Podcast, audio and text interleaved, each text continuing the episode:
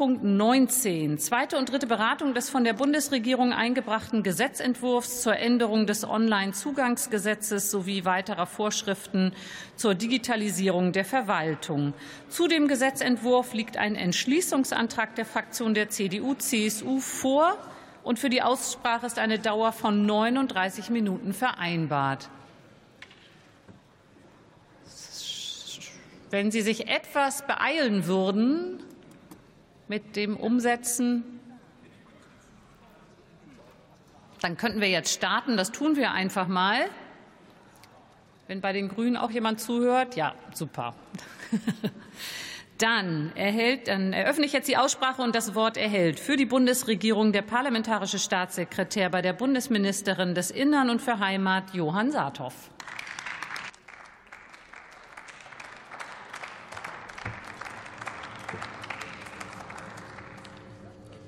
Moin, sehr geehrte Frau Präsidentin, liebe Kolleginnen und Kollegen! Unser Land muss digitaler werden.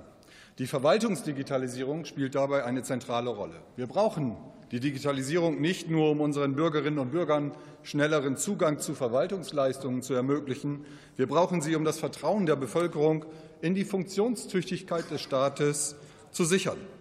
Wir brauchen mehr Digitalisierung, um den öffentlichen Dienst gegen den Fachkräftemangel zu wappnen und um als Standort wettbewerbsfähig zu bleiben. Das alles ist elementar für einen offenen, demokratischen Rechtsstaat. Das OZG-Änderungsgesetz ist ein wichtiges Update mit vielen guten Nachrichten. Wir schaffen die Schriftform ab. Keine händischen Unterschriften mehr, keine Zettelwirtschaft, alles digital. Gute Nachrichten auch für Unternehmen. Spätestens in fünf Jahren müssen alle Unternehmensleistungen digital-only angeboten werden. Die Unternehmen wollen Maschine-zu-Maschine-Kommunikation mit den Behörden, und wir liefern dafür die Grundlage. Wie oft hieß es, das OZG sei bloße Frontend- oder Schaufenster-Digitalisierung. Das ist passé. Beim OZG-Änderungsgesetz steht die Ende-zu-Ende-Digitalisierung im Fokus. Von der Beantragung von der Beantragung bis zum Bescheid. Künftig wird im Bund alles digital. Und die Länder können wir per Verordnung verpflichten, das auch zu tun, wenn sie es nicht ohnehin schon selber wollen, wovon wir ausgehen. Und eine gute Nachricht ist die Verankerung des Once-Only-Prinzips. Bürgerinnen und Bürger müssen ihre Daten und Nachweise nur noch einmal vorlegen. Sind die Nachweise und Daten bei den zuständigen Behörden und Registern vorhanden, können diese dort einfach digital abgerufen werden. Und ich habe noch eine gute Nachricht für mehr Standardisierung und Einheitlichkeit. Wir handeln. Die Bund-ID wird das zentrale Bürgerkonto für ganz Deutschland. Außerdem gibt der Bund innerhalb von zwei Jahren weitere technische Vorgaben vor. Ich kann nur hoffen, dass diejenigen, die das gefordert haben, nämlich vor allen Dingen die Länder, sich dann auch daran halten. Stichwort dabei ist kooperativer Föderalismus. Der Bund geht mit gutem Beispiel voran, nachdem bereits 107 von 115 OZG-Leistungen erfolgreich, Bundleistungen erfolgreich digitalisiert wurden, gehen wir noch einen Schritt weiter. Für Bundesleistungen gilt zukünftig ein einklagbarer Rechtsanspruch. Die beste Nachricht, jedes neue Verwaltungsverfahren muss diesem Rechtsanspruch künftig mitdenken und daher von Haus aus auch digitale Lösungen anbieten. Und zu guter Letzt oder vielleicht in dieser Situation viel passender, there's one more thing. Zu guter Letzt, wir schärfen beim Datenschutz und schaffen mit dem Datenschutz-Cockpit ein Tool, das Transaktionen der Behörden einsehbar macht. Das schafft Transparenz. Wie beim Kontoauszug, wo Sie Ihre Geldbewegungen sehen, sehen Sie künftig im Datenschutz-Cockpit, wer, wann, was, mit welcher Rechtsgrundlage mit Ihren Daten gemacht hat. Meine Damen und Herren, liebe Kolleginnen und Kollegen, wir haben es uns nicht leicht gemacht, das OZG weiterzuentwickeln. Doch das Ergebnis werden Bürgerinnen und Bürger bald positiv spüren. An dieser Stelle möchte ich mich ausdrücklich bedanken bei den Kolleginnen und Kollegen aus den Koalitionsfraktionen, aber auch bei den Kolleginnen und Kollegen aus dem BMI. Wir haben sehr intensiv zusammengearbeitet, und ich finde, wir haben sehr gut zusammengearbeitet. Das Ergebnis kann sich sehen lassen. Bei diesem Gesetz dürfen wir sagen, ich sage es in meiner Heimatsprache, das ist ein Sarg, der die Luft liegen. Erlauben Sie mir noch einen letzten Hinweis. Damit die vielen Maßnahmen umgesetzt werden können, bedarf es auch einer angemessenen Bereitstellung von Haushaltsmitteln. Damit investieren wir in staatliche digitale Infrastruktur. Mit diesem Gesetzentwurf legen wir nicht weniger als eines der größten Verwaltungsmodernisierungsprojekte des Jahrhunderts vor. Und Ostfriesen sind ja in höchster Euphorie nur daran zu erkennen, dass sie lächeln. Aber auch ganz persönlich will ich an dieser Stelle sagen, wenn mir 1987 als junger Regierungsinspektoranwärter in meinem Studium zum Diplom Verwaltungswirt jemand gesagt hätte, dass ich so ein Gesetz mal dem Deutschen Bundestag zum Beschluss vorlegen darf, ich hätte es nicht geglaubt. Ich bin stolz darauf, das heute machen zu dürfen. Ich bitte Sie herzlich um Unterstützung. Lassen Sie uns die Modernisierung des Staates zusammen voranbringen. Herzlichen Dank.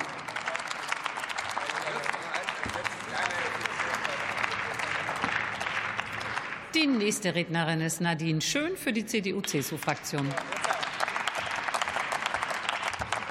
Sehr geehrte Frau Präsidentin, liebe Kolleginnen und Kollegen, Herr Kollege Saathoff, ich schätze Sie ja persönlich, aber es ist schon bemerkenswert, dass Sie hier die Debatte eröffnen.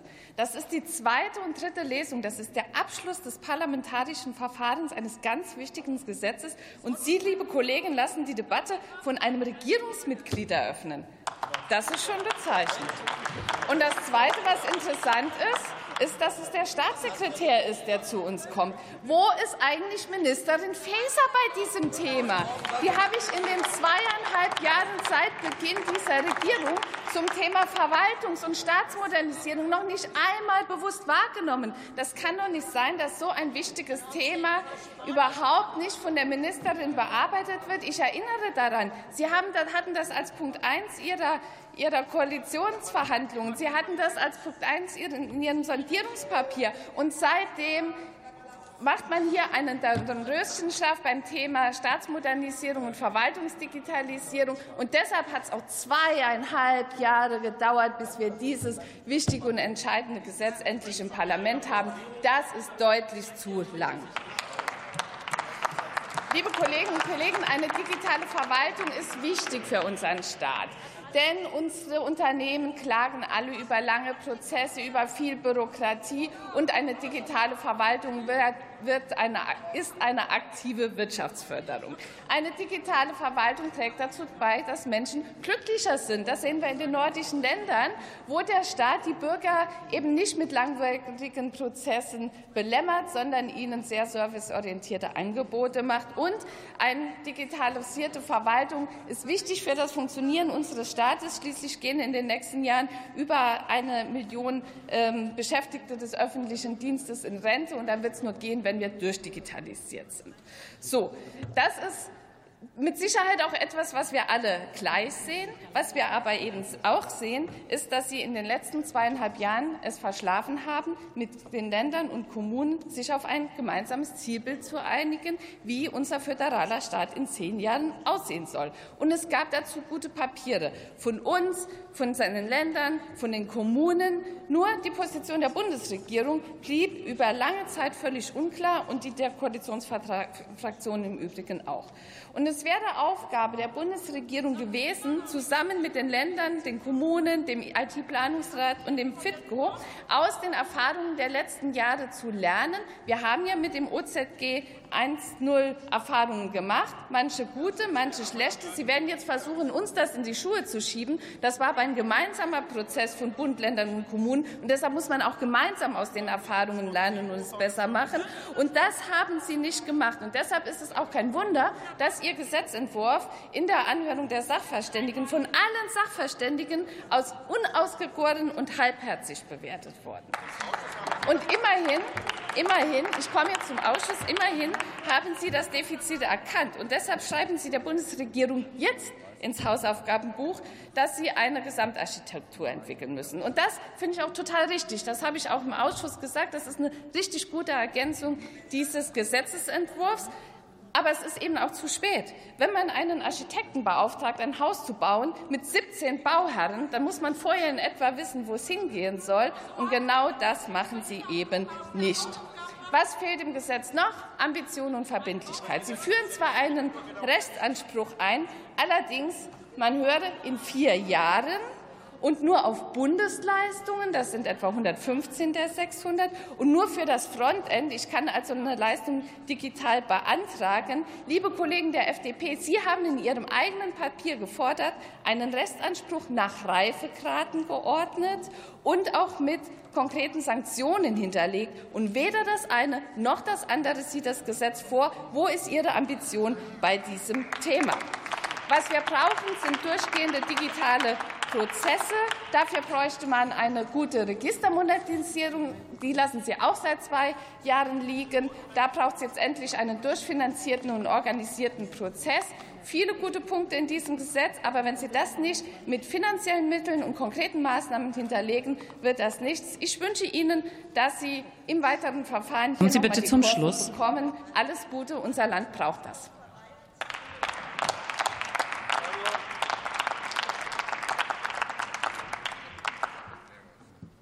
So, für einen Geschäftsordnungsantrag erteile ich Herrn Brandner das Wort. Vielen Dank, Frau Präsidentin. Die Kollegin Schön von der CDU-CSU-Fraktion hat ja gerade zu Recht darauf hingewiesen, dass es sich offenbar um eine sehr wichtige Debatte bei einem sehr wichtigen Gesetz handelt und dass die zuständige, dass die zuständige Ministerin Faeserin, Faeser nicht vor Ort ist. Ich habe meine Liste reingeschaut. Frau Faeser scheint auch nicht entschuldigt zu sein. Ich habe gerade den Zuruf gehört, Frau Faeser wäre in der Parlamentarischen Gesellschaft im Restaurant gesichtet worden. Also ich kann keinen Grund erkennen, warum Frau Faeser an dieser Debatte nicht teilnehmen sollte. Deshalb beantrage ich nach der Geschäftsordnung nach dem Grundgesetz und hoffe auf die Unterstützung der CDU-CSU-Fraktion, die es ja selber bemängelt, bemängelt hat gerade, die Herbeirufung der Bundesinnenministerin. Vielen Dank. Vielen Dank. Es handelt sich alle mal einmal tief durchatmen. Es handelt sich um einen Antrag nach Paragraph 42 unserer Geschäftsordnung Herbeirufen eines Mitglieds der Bundesregierung und darüber lasse ich jetzt abstimmen. Wer stimmt diesem Antrag zu? Das ist die AfD-Fraktion. Wer stimmt dem? Alle, ja, ich zähle sie jetzt nicht alle durch. Alle anderen Fraktionen sind dagegen. Wer enthält sich? Das ist niemand. Die Gruppe enthält sich, Entschuldigung, die Gruppe Die Linke enthält sich. Damit ist der Antrag abgelehnt und wir können in der Debatte fortfahren. Und ich möchte Sie alle bitten, sich noch mal an die Redezeiten zu halten, wenn ich das auch noch mal einbringen darf. Die nächste Rednerin ist Misbach Kahn für Bündnis 90 Die Grünen.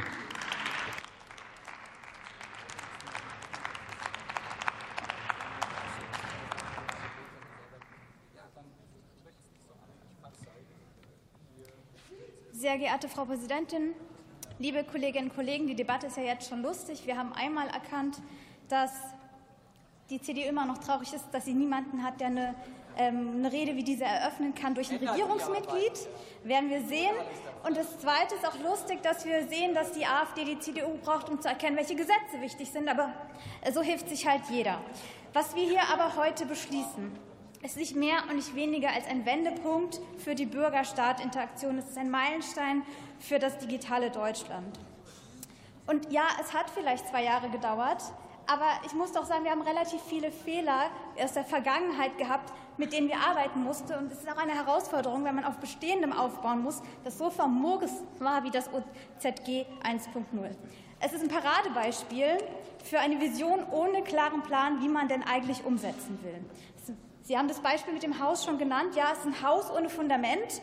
Man kann hingucken, es sieht vielleicht sogar schön aus, aber es ist praktisch nicht funktionsfähig. Kurzum, das OZG 1.0 war broken by design. Und die Konsequenzen konnten wir täglich spüren. Absurde Prozesse, fehlende Standards, vermeidbare Verzögerungen. Sie haben gesagt 17 Bauherren. Ja, aber die 17 Bauherren haben wir wegen Ihnen, liebe CDU. Nur die Länder haben wir wegen des. Nein, äh, darauf können wir gleich noch mal kommen. So, der Punkt ist aber, die Architektur und die fehlenden Standards waren Ihr Problem. Die Reform ist also nicht nur eine bloße Formalität und es geht auch nicht nur darum zu sagen, wir möchten ein Technik-Upgrade. Es geht um so viel mehr, weil die Verwaltung ist das Rückgrat unseres Staates und ein Zugang zur Verwaltung sollte deshalb reibungslos funktionieren und leicht. Und es ist deshalb auch nicht nur so, dass wir dafür sorgen möchten, dass Formulare jetzt online ausgefüllt werden können oder dass Dokumente hochgeladen werden können, sondern wir möchten auch damit das Leben von Menschen im Tagtäglichen erleichtern.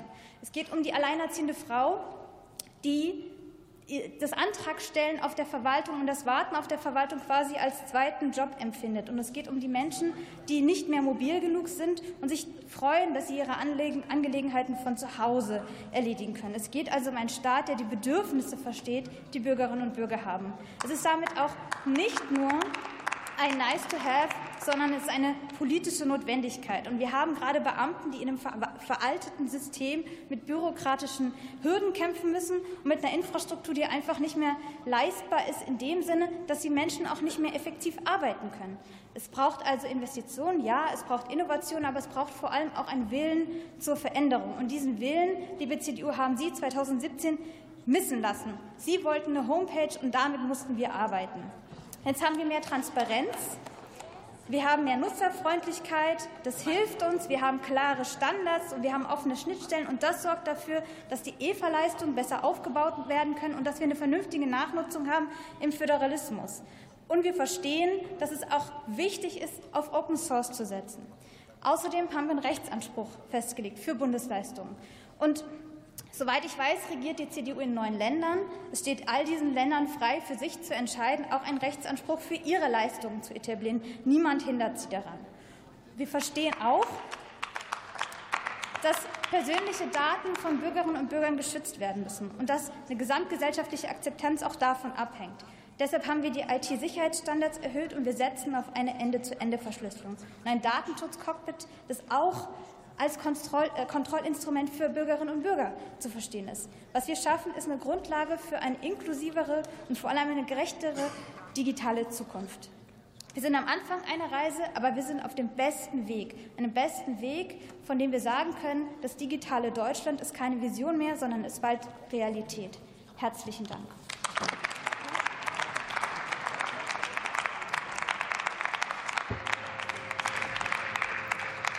Die nächste Rednerin ist Barbara Benkstein für die AfD-Fraktion.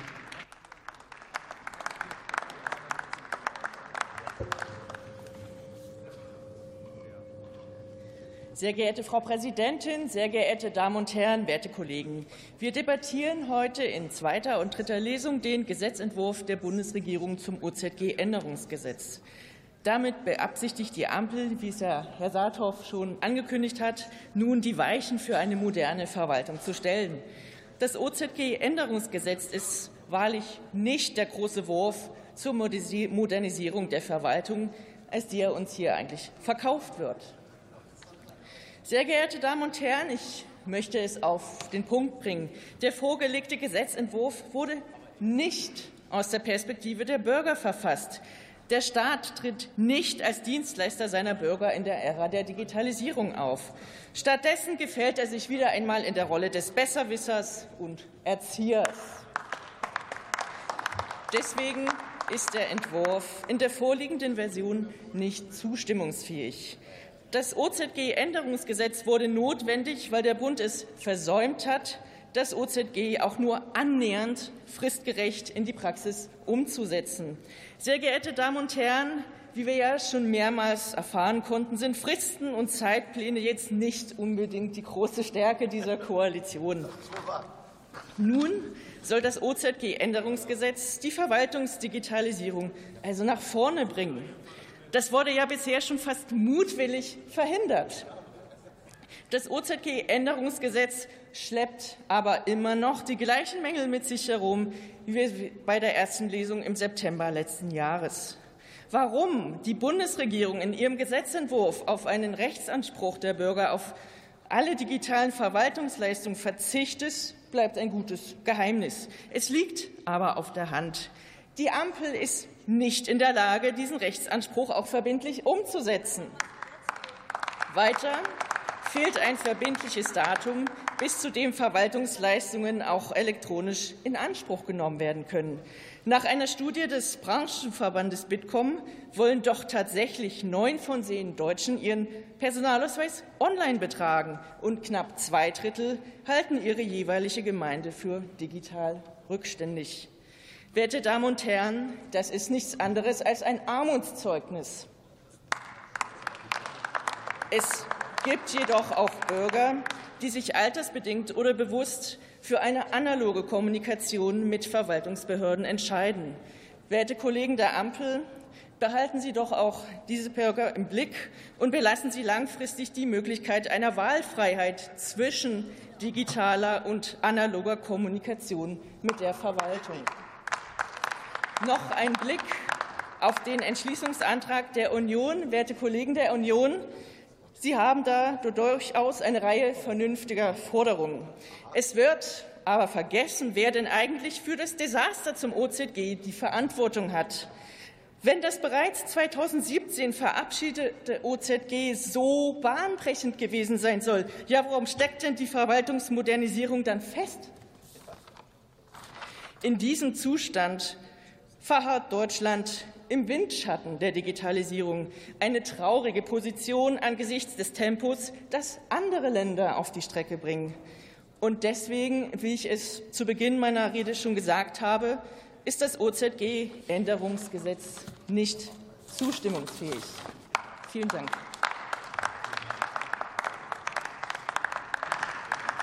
Der nächste Redner ist Dr. Volker Redder für die FDP-Fraktion.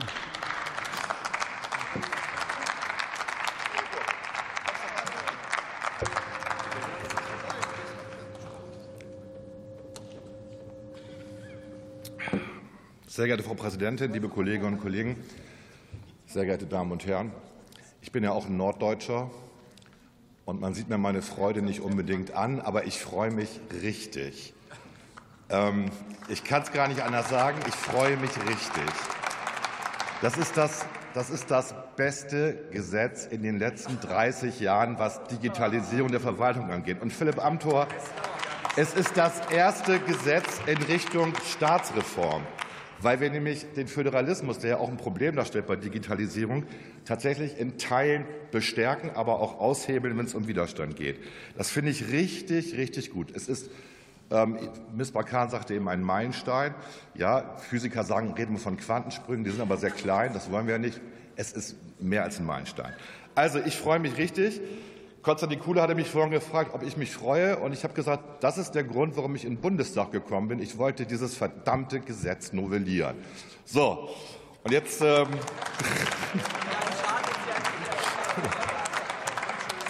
Gut. Wir haben, genau. Wir haben, wir haben durchweg positive Resonanz von allen Verbänden. Ich hatte heute Morgen noch Besuch vom Databund. Databund ist eine Vereinigung von mittelständischen Unternehmen. Das sind die, die direkt auch betroffen sind, weil die arbeiten natürlich Verwaltungsdienstleistungen in den Kommunen und so. Auch die sind angetan.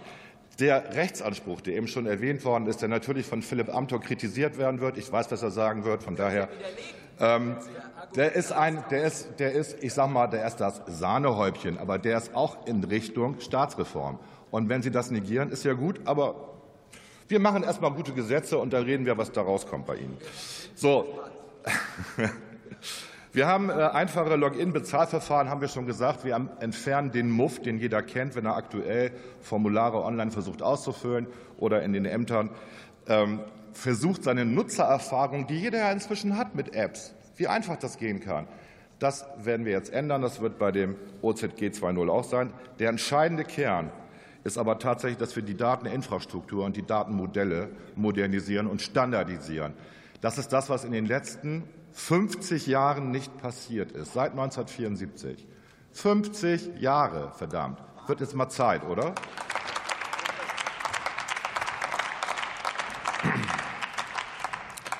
Ja, es geht nicht nur darum, dass wir dadurch die Prozesse verschlanken, dass wir dadurch überhaupt Verwaltungsdienstleistungen wieder schöner, netter, effizienter machen. Es geht auch um den Fachkräftemangel. Auch das ist eine Dimension. Also wenn wir diese ganze Digitalisierung wirklich konsequent fortbetreiben, dann lösen wir auch das Fachkräfteproblem in der Verwaltung. Und äh, auch in der Wirtschaft. Wir, haben ja, wir bieten ja auch eine Schnittstelle zur Wirtschaft an. Also wir bieten ein Framework an, auf dem die Wirtschaft aufsetzen kann und zuarbeiten kann und auch Innovationen, die die Wirtschaft bereitstellt, auch der Verwaltung wieder zugutekommen kann. Und andersrum, die Verwaltung ist ein Treiber von Innovationen, weil nochmal der öffentliche Dienst ist der größte Auftraggeber in der IT-Branche. Und wenn wir da mehr kooperieren, haben beide Seiten was davon. Und das bringt uns Wohlstand, das bringt uns einfach eine größere Perspektive. Und deswegen ist dieses Gesetz auch ein Wirtschaftsförderungsgesetz. Punkt.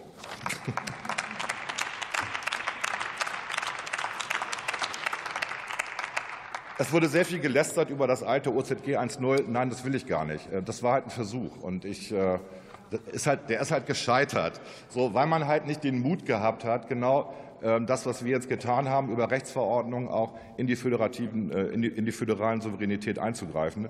Ähm, das geht aber nicht anders. Wir haben das Ganze verfassungsfest prüfen lassen von Marco Buschmann, dem BMJ. Und deswegen sind wir auch sicher, dass wir das genau so durchbekommen. Ganz wichtig, es ist eben schon erwähnt worden, wir haben ja im Rahmen der Registermodernisierung, wo es ja einen Entschließungsantrag im äh, Sommer letzten Jahres gab von uns, dafür gesorgt, dass das Datenschutzcockpit ausgebaut wird. Das Datenschutzcockpit sorgt nicht nur dafür, wie es eben ähm, Johann Saathoff gesagt hat, dass man sozusagen Datenabrufe und so weiter kontrollieren kann als Bürger. Nein, es sorgt für eine Augenhöhe zum Staat. Der Bürger wird ermächtigt, genau zu sehen, wer hat meine Daten, was macht er damit. Und das ist das, was wir als Liberale wollen. Augenhöhe. Und das schaffen wir mit dem äh, Datenschutzcockpit. So, jetzt muss ich zum Schluss kommen, leider, weil ich sehe, es sind noch 30 Sekunden. Ähm, und das muss ich, ich muss das für eine Danksagung nutzen tatsächlich, weil ähm, also Johann Saathoff, ähm, wir haben hart verhandelt. Und es hat richtig Spaß gemacht, weil wir haben ein gutes Ergebnis. So, und also das BMI, vielen Dank ans BMI, vielen Dank an alle Berichterstatter, mit denen wir zusammengearbeitet haben. Und vor allen Dingen vielen Dank an die Mitarbeiter, die Referenten der Fraktionen und so weiter. Es war ein harter Weg, 14 Monate, aber es ist ein super gutes Ergebnis. Vielen Dank.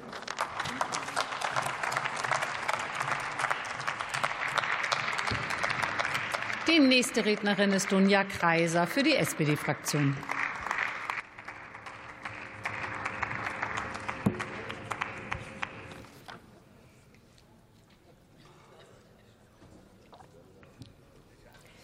Sehr geehrte Frau Präsidentin, sehr geehrte Damen und Herren, liebe Kolleginnen und Kollegen! Ob eine neue Arbeit oder vielleicht ist die Familie größer geworden, die Gründe für einen Umzug können sehr schön sein. Aber da war doch noch was. Wohnsitzanmeldung, also Terminbuchung im Bürgeramt, vielleicht lange Wartezeiten. Eigentlich alles das, was man in dieser Phase des neuen Ankommens nicht braucht. Dieses wird künftig anders gehen. Handy aus der Tasche ziehen, sich im zentralen Bürgerkonto mit der Bund-ID mithilfe der Ausweis-App 2, der Online-Funktion des Personalausweises, identifizieren. Und schon erhält man einen Zugriff auf seine im Melderegister gespeicherten Daten und kann diese eben dementsprechend ändern. Im Anschluss erhält man eine elektronische Meldebestätigung mit elektronischem Siegel, den Adressaufkleber zum Aufkleben für das Ausweisdokument und ist damit sozusagen also auch angemeldet. Alles datenschutzkonform und rechtssicher. Von Hamburg entwickelt und bald nach dem Einer für alle Prinzip in der ganzen Bundesrepublik für jährlich um die sechs Millionen Wohnsitzummeldungen möglich. Sehr geehrte Damen und Herren, liebe Kolleginnen und Kollegen, in vertrauensvollen und konstruktiven Verhandlungen haben wir als Ampelfunktion dieses Gesetz besprochen. Und ich bin Ihnen sehr dankbar, euch sehr dankbar, dass wir dieses getan hatten. Wir haben 85 auch Einwendungen aus dem Bundesrat gehabt. Das ist auch der Hintergrund der langen Verhandlungen. Sehr geehrter Herr parlamentarischer Staatssekretär Johann Saathoff, liebe Misbah Kahn, Mike Außendorf, Maximilian Funke, Kaiser Volker Renner und natürlich auch an das BMI. Herzlichen Dank für die konstruktive Zusammenarbeit für ein so wichtiges Gesetz, was wirklich Deutschland einen ganz gewaltigen Schritt nach vorne bringen wird.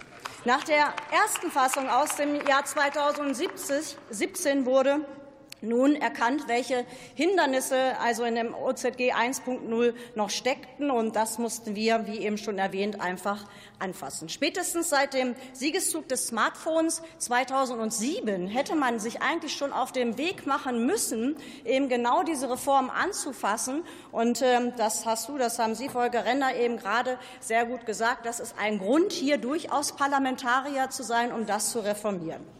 Wir erleichtern damit vielen Menschen im Alltag das Leben, ähm, indem wir eben auch darauf eingehen, und das wurde eben auch schon gesagt, einfach auch den Fachkräftemangel angehen. Denn es kann nicht sein, dass in unseren Verwaltungen immer darüber nachgedacht wird, einfach zwei, drei Menschen mehr einzustellen, um diese Prozesse, die ähm, bürokratischen Prozesse eben äh, voranzubringen, sondern es muss wirklich der Mut gefasst werden, digitaler zu werden. Das OZG 2.0 ähm, schaffen wir damit eben auch niederschwellige Authentifizierungsmöglichkeiten. Denn zu dem, was ich zu Anfang gesagt habe, wird es auch möglich sein, zukünftig natürlich auch über das Handy mit der Face-ID oder dem Fingerabdruck sich zu authentifizieren und zu identifizieren. Diese Authentifizierungsfunktion ist also noch mal dazugenommen worden. Das Payment kommt hinzu. Wir werden also sozusagen barrierefreier. Innerhalb von zwei Jahren nach Inkrafttreten des Gesetzes wird das Innenministerium mit dem IT-Planungsrat Standards auf den Weg bringen und die Architektur ganz klar auf den neuesten Stand bringen. Sehr geehrte Damen und Herren, für mich persönlich ist es eben auch wichtig, diesen Schriftform ähm, zu ersetzen. Das heißt also, diese Zettelwirtschaft wird abgeschafft, keine Unterschrift mehr möglich. Und was auch ganz wichtig ist, dieses Gesetz umfasst so viele Änderungen, die man einfach in dieser Rede in vier Minuten gar nicht einbringen kann. Aber eins ist ganz wichtig, und das hat auch der Kollege Renner gesagt, mit dem Datenschutzcockpit erreichen wir vor allen, Redder, Entschuldigung, erreichen wir vor allen Dingen ähm, auch einen Vertrauensbeweis gegenüber Bürgerinnen und Bürgern. Sie haben nämlich damit letztendlich die Möglichkeit, ihre eingegebenen Daten zu kontrollieren und im Kommen Nachgang auch Schluss? wieder dementsprechend zu beeinflussen, was raus muss und bleibt. Also ein umfangreiches Gesetz, was wir brauchen. Ich bitte um Zustimmung. Herzlichen Dank für die, für die Aufmerksamkeit.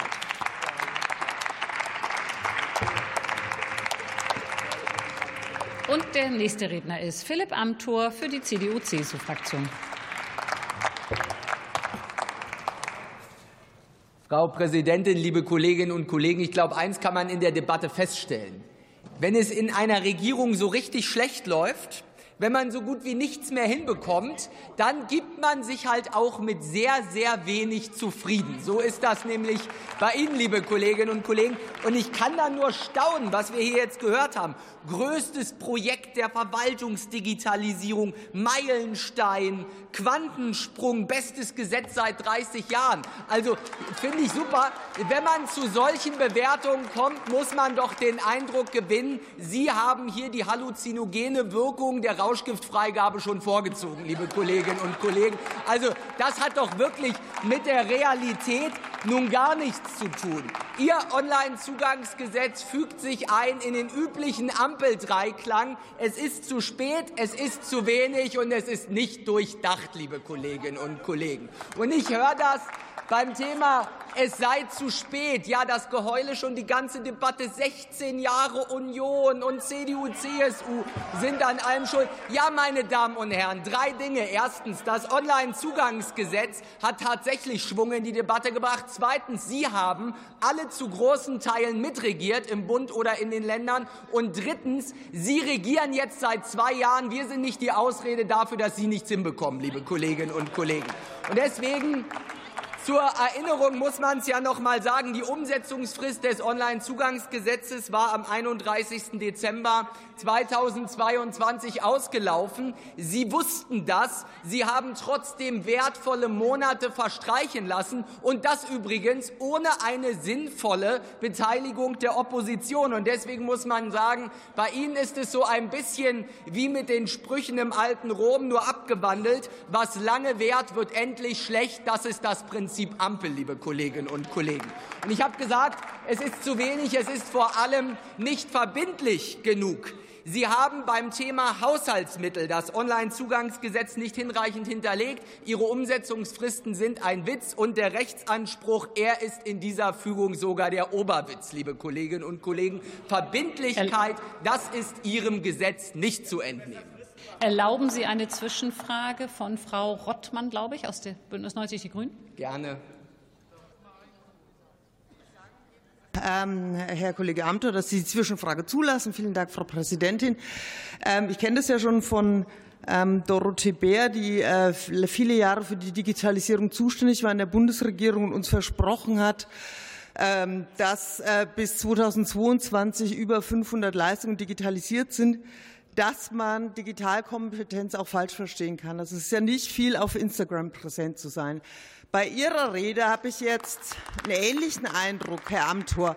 Mich würde mal interessieren, jetzt mal rein vom Technischen, haben Sie irgendeine Vorstellung davon, wie Digitalisierung der Verwaltung überhaupt geht? Ich habe nicht den Eindruck nach der Rede bisher. Ja, Frau Rottmann, also zwei billige Ablenkungsmanöver. Nummer eins. Ich bin ja dankbar, dass Sie Dorothee Bär ansprechen. Da kann ich Ihnen nur sagen, solche Fachkräfte könnte Ihre Bundesregierung dringend gebrauchen. Das ist ganz sicher so. Und ich will mal sagen, der Unterschied war nämlich, mit Dorothee Bär als Staatsministerin im Kanzleramt haben wir das Thema priorisiert. Der Kanzleramtsminister Helge Braun hat es priorisiert. Und jetzt, was ist es denn? Nancy Faeser ist zuständig, die geht lieber Mittagessen in der Parlamentarischen Gesellschaft, schickt uns den Parlamentarischen Staatssekretär. Bei Ihnen hat das Thema doch 0,0 Priorität, weil Nancy Faeser im Überlebenskampf um ihr Innenministerinnenamt war. Und deswegen hat das keine Priorität. Bei uns hatte es das. Und der zweite Punkt zu der Frage, wie funktioniert das wohl technisch? Ich kann Ihnen sagen, im Gegensatz zu Ihnen und Ihrer Koalition habe ich mir das in mehreren Gesprächen angehört, auch was die Landräte zum Beispiel dazu sagen. Ja, hören Sie sich das doch mal an, was die Landräte und die kommunalen Spitzenverbände dazu sagen. Die finden, dieses Onlinezugangsgesetz löst keines ihrer Probleme. Und das ist die Realität, mit der Sie sich beschäftigen müssen. Werfen Sie hier nicht Nebelkerzen, sondern machen Sie ordentliche Gesetze, liebe Kolleginnen und Kollegen.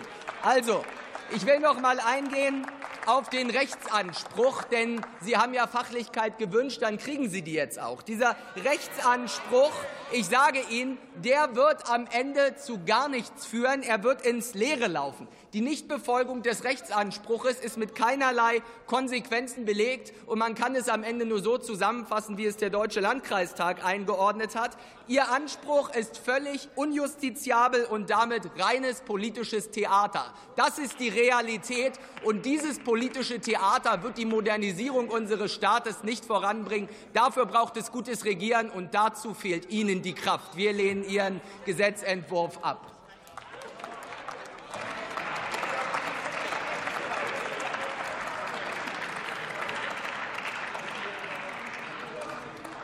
Der nächste Redner ist Mike Außendorf für Bündnis 90 Die Grünen.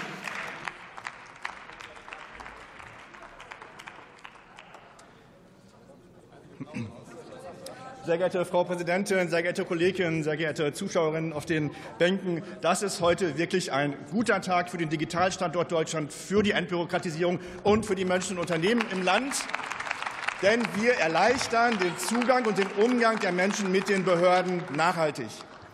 Und wenn Sie, liebe Zuschauerinnen auf den äh, Bänken, sind ja noch so im Schülerinnenalter, sich fragen, warum ist das 2024 auf einmal Thema und nicht längst vorher? Das möchte ich kurz erklären, denn wir haben ein schweres Erbe bekommen. Und der Amter, das ist so typisch. Sie fahren den Karren in den Dreck und dann jammern Sie, dass wir ein bisschen brauchen, ihn wieder rauszuziehen. So geht's nicht. Das Gesetz von 2017 von de Maizière und Horst Seehofer, der es dann in der Folge vor die Wand gefahren hat, hatte schwere Mängel. Und dann fehlte auch noch die Umsetzung, nämlich die Vorgabe von Standards und Architekturen. Und an dieser Stelle einmal herzlichen Dank an den Bundesrechnungshof. Die haben nämlich die Gründe für das Scheitern des alten Gesetzes analysiert und haben festgestellt, es lag daran, dass eben keine Standards, keine Architekturvorgaben gegeben hat damals. Und den kleinen Rahmen, den das Gesetz hatte, den hat Seehofer dann auch nicht mal genutzt. Das waren die Ursachen für das Scheitern. Und wir greifen das jetzt an, und das ist einer der wesentlichen Punkte. Und der Kollege Mesarosch hat das schon mal bezeichnet als das Filetstück des Gesetzes. Wir geben nämlich Standards und Architekturen vor, zusammen mit dem IT-Planungsrat, als Rechtsverordnung durch das Ministerium. Das kann also auch zukunftsfest weiterentwickelt werden. Und, und noch ein weiterer Punkt, das EFA-Prinzip, einer für alle bedeutet das, das konnte eben auch nicht funktionieren, mangels Standards. Das ist eben jetzt auch die Grundlage mit den Standards und Architekturvergaben, die wir machen. Und damit beflügeln wir eben die Möglichkeit, dass eine Lösung, die an einer Stelle entwickelt wird, an anderer Stelle weiterverwendet werden kann. Und in dem Zusammenhang stärken wir auch noch mal ganz ausführlich offene Software, Open Source Software. Das hat mehrere gute Funktionen, nämlich zum einen stärkt es die Souveränität des Digitalstandorts Deutschland. Das ist aber auch gelebte Wirtschaftspolitik, denn das heißt, im Umfeld von Open Source entwickeln sich Firmen, gerade KMU, Startups und ein weites Ökosystem an Softwarefirmen. Das stärkt den Digitalstandort Deutschland und den Wirtschaftsstandort Deutschland. Das hilft dabei, uns hier sicherer, resilienter und zukunftsfest aufzustellen. Während Sie noch jammern, handeln wir und stellen Deutschland zukunftsfest auf.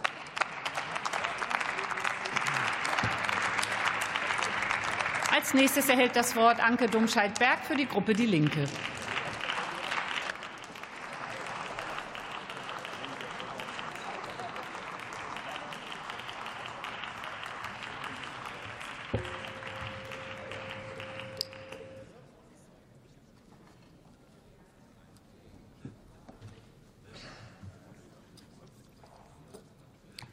Sehr geehrte Präsidentin, liebe Kolleginnen!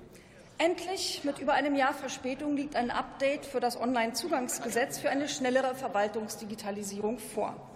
Einerseits hat es die Chance verpasst für einen großen Wurf. Es ist zu unverbindlich, zu wenig ehrgeizig und hoffnungslos unterfinanziert. Andererseits ist es trotzdem ein Schritt in die richtige Richtung. Die Schriftform wird durch digitale Identifizierung ersetzbar. Nutzerfreundlichkeit und Barrierefreiheit werden verbindlich. Der Bund stellt Basisdienste bereit. Und ja, das sind alles Selbstverständlichkeiten, aber nicht gelebte Praxis bisher. Alle drei Jahre soll es eine unabhängige wissenschaftliche Evaluation geben. Und das ist super. Vielleicht belegt ja die erste im Jahre 2027, dass das bisherige Monitoring Schönfärberei ist. Die Fortschrittsmessung muss endlich ehrlich und bürgerorientiert werden. Das fordert auch der Bundesrechnungshof.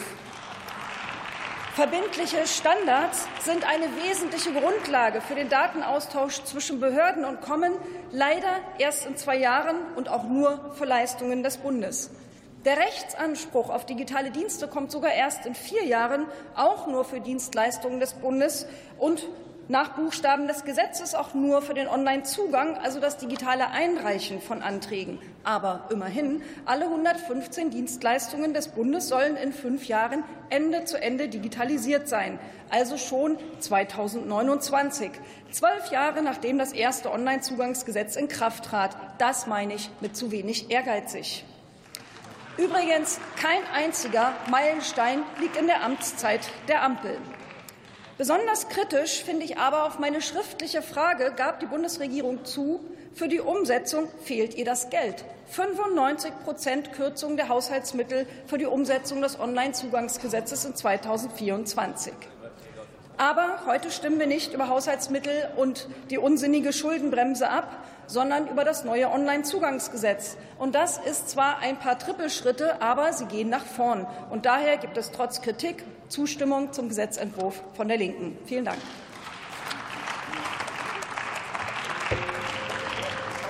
Und das Wort erhält Robin Messerosch für die SPD-Fraktion.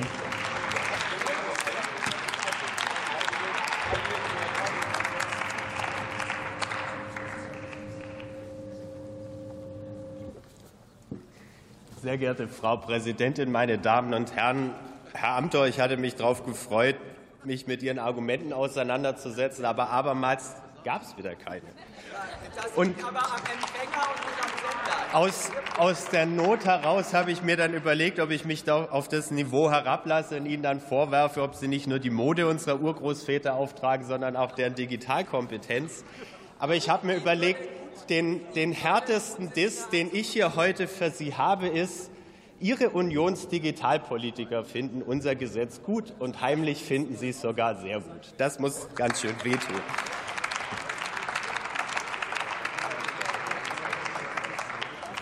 Lassen Sie mich allgemein zu Beginn sagen, im Internet kann man Koksmenschen und Waffen bestellen, aber nicht seinen Personalausweis. In Dänemark kann ich mein Unternehmen in ein paar Minuten digital anmelden, aber nicht in Deutschland. In München, in Deutschland, kann ich meinen Führerschein online beantragen, aber nicht in Sigmaringen, wo ich wohne. Das sind doch die Probleme. Der Staat bietet uns doch nicht das, was er uns bieten muss. Andere Länder werden so attraktiver. Und was ein in Deutschland, was einem Deutschland bietet, hängt stark davon ab, ob wir in der Stadt oder auf dem Land wohnen, und das geht nicht. Obendrauf kommt, bis zum Jahr 2030 werden uns eine Million Leute im öffentlichen Sektor fehlen. Wenn wir wollen, dass der Staat uns in Zukunft etwas bietet, brauchen wir eine digitale Verwaltung. Bei all den, bei all den drei Punkten, bei all den Punkten dürfen wir drei Dinge nicht vergessen. Erstens, wir haben auch in Deutschland eine ganze Menge. In Hamburg, in München oder beim Bund mit dem BAföG. Das ist viel mehr, als viele Leute glauben. Und in Deutschland haben wir eine tolle Verwaltung. Und Herr Amthor, ich denke da nicht an Preußen, sondern ich denke an zwei Frauen aus Feringstadt. Mit der Hauptamtsleiterin habe ich mich gestern unterhalten. Die sorgen, Feringstadt, das klingt ein bisschen größer als es ist, ungefähr 2000 Einwohner, die sorgen dafür, dass man da jetzt seinen Hund digital anmelden kann und mehr tun kann digital als in den umliegenden Gemeinden. Wir haben da tolle Leute. Und wir digitalisieren drittens die Verwaltung nicht, um irgendwie Probleme zu lösen, sondern weil es möglich ist, dass dieser Staat so viel besser ist als jetzt, dass er einfacher ist, schneller und sozialer. In Helsinki gibt es eine SMS mit dem Kita-Platz, in Deutschland nicht. Da wollen wir aber hin und da gehen wir jetzt hin.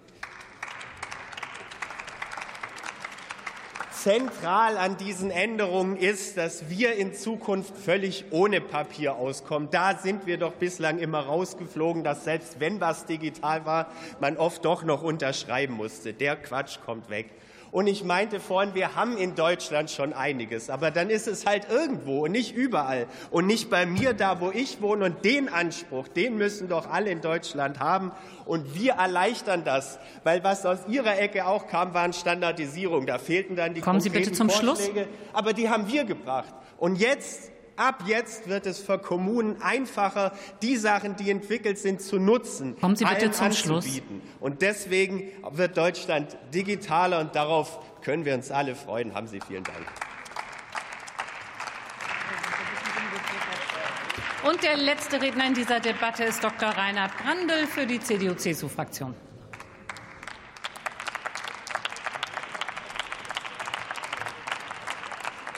Frau Präsidentin, verehrte Kolleginnen und Kollegen! Nein, wir finden das OZG in der Form nicht gut, weil es ist ein typisches Ampelgesetz. Wir hätten das Gesetz gebraucht, gewollt, Anfang 2023. Da ist das alte Gesetz nämlich ausgelaufen. Sie haben bis Mai 2023 gebraucht, um überhaupt einen ersten Entwurf vorzulegen. Dann haben Sie acht Monate lang beraten, haben sich alle Zeit der Welt gelassen, haben uns dann am Dienstag, ich wiederhole, diesen Dienstag, 34 Seiten Änderungsvorschläge den, auf den Tisch geknallt. 24 Stunden vor der Ausschusssitzung, 72 Stunden vor der Abstimmung jetzt. Das ist unverschämt, meine Damen und Herren.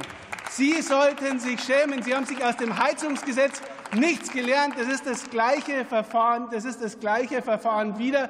Und dafür wollten Sie sich eigentlich entschuldigen. Jetzt können Sie natürlich sagen, was will denn der Brandl? Das kann er doch schaffen. Natürlich schaffe ich es, dass ich in 24 äh, Stunden 34 Seiten lese. Aber wissen Sie, was ich nicht schaffe? Ich schaffe es nicht in 24 Stunden, die Kommunen zu befragen, die Landkreise zu befragen, die Bundesländer zu befragen, die IT-Dienstleister zu befragen, alle diejenigen, die das Gesetz betrifft, um eine Stellungnahme zu fragen und meine Damen und Herren, Sie machen einen Riesenfehler. Sie machen einen Riesenfehler, wenn Sie diejenigen, die es betrifft, die es umsetzen müssen, nicht mitnehmen. Aber jetzt nehmen wir mal an, das, was der Kollege Volker Redder vorher so schön dargestellt hat, es ist das beste Digitalisierungsgesetz aller Zeiten. Nehmen wir mal an, nehmen wir mal an, das stimmt. Und nur dieser Brandl von der Union ist zu blöd, die Genialität der Ampel zu erkennen. Ich sage Ihnen trotzdem, ich sage Ihnen trotzdem, es wird scheitern. Und zwar aus einem ganz bestimmten Grund. In Ihrem Gesetz steht unter Erfüllungsaufwand, der Bund braucht einen einmaligen Aufwand von 575 Millionen Euro zur Umsetzung. Wir haben dann das Bundesfinanzministerium gefragt, wie viel Geld steht bereit 2024 für das OZG in allen Ressorts? Antwort 18. 18 Millionen Euro. Das heißt, wenn Sie in Ihrem Ampeltempo weitermachen, brauchen Sie 32 Jahre lang, um dieses Onlinezugangsgesetz umzusetzen. Und das ist lächerlich, meine Damen und Herren. 575 zu 18. Das ist das Verhältnis von Anspruch und Wirklichkeit bei der Digitalisierung der Ampel. Und dann ändern Sie das Gesetz noch. Und dann haben wir ehrlich gesagt nach dem Haushalt, wir haben ja gesehen, dass da nichts drinsteht, haben wir gedacht, Sie machen es günstiger und damit realistischer. Nein, Sie machen es noch teurer. Und wie viel teurer ist, wissen Sie nicht, weil das Statistische Bundesamt auch nicht in 72 Stunden berechnen konnte, was die Mehrkosten sind. So kann man doch nicht ernsthaft regieren, liebe Kolleginnen und Kollegen. Nehmen Sie sich ein Beispiel an unserer Regierungszeit, nehmen Sie sich ein Beispiel auch an Dorothee Kommen Sie bitte Bär. zum Schluss. An Dorothee Bär. In unserer Zeit haben wir über eine Milliarde in das OZG gesteckt. Wir Kommen Sie bitte zum Schluss, Herr Kollege. Und im Gegensatz zu Ihnen, Frau Rottmann, kann Frau Beer auf Instagram herzlichen Dank für die Aufmerksamkeit. Wir lehnen ab.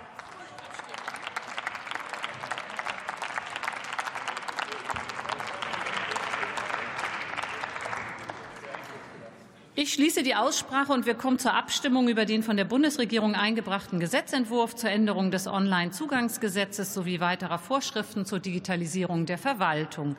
Der Ausschuss für Inneres und Heimat empfiehlt in seiner Beschlussempfehlung auf Drucksache 10417 den Gesetzentwurf der Bundesregierung auf Drucksache 8093 in der Ausschussfassung anzunehmen. Ich bitte diejenigen, die dem Gesetzentwurf in der Ausschussfassung zustimmen wollen, um das Handzeichen. Das sind die Koalitionsfraktionen und die Gruppe Die Linke. Wer stimmt dagegen? Das ist die CDU-CSU-Fraktion und die AfD-Fraktion. Wer enthält sich? Das ist niemand. Damit ist der Gesetzentwurf in zweiter Beratung angenommen. Dritte Beratung und Schlussabstimmung. Ich bitte diejenigen, die dem Gesetzentwurf zustimmen wollen, sich zu erheben. Vielen Dank. Die Gegenprobe. Vielen Dank. Enthaltung eine von einem fraktionslosen Kollegen. Damit ist der Gesetzentwurf in dritter Lesung mit dem gleich. Ah, nee, doch nicht. Ja, doch. Also man weiß es nicht. Aber ansonsten ist der Gesetzentwurf in dritter Lesung und mit dem gleichen Abstimmungsverhältnis wie zuvor endgültig angenommen. So, wir kommen zu dem Entschließungsantrag der Fraktion der CDU-CSU auf Drucksache 10 423. Wer stimmt für den Entschließungsantrag? Das ist die CDU. Können Sie bitte noch mal ein bisschen aufpassen? Wir sind in der Abstimmung. Das ist die CDU-CSU-Fraktion. Vielen Dank. Wer stimmt dagegen? Das sind die Koalitionsfraktionen und Teile der Gruppe der Linken. Nee, sind sie nicht. Dann, äh, wer enthält sich? Das ist die AfD-Fraktion. Und der Rest nimmt nicht teil. Aber damit ist der Entschließungsantrag abgelehnt. Ich rufe auf den Tag, nee, ich rufe den nicht auf, sondern wir machen hier oben einen Wechsel. Dann können Sie auch eben die Sitzplätze wechseln. Vielen Dank.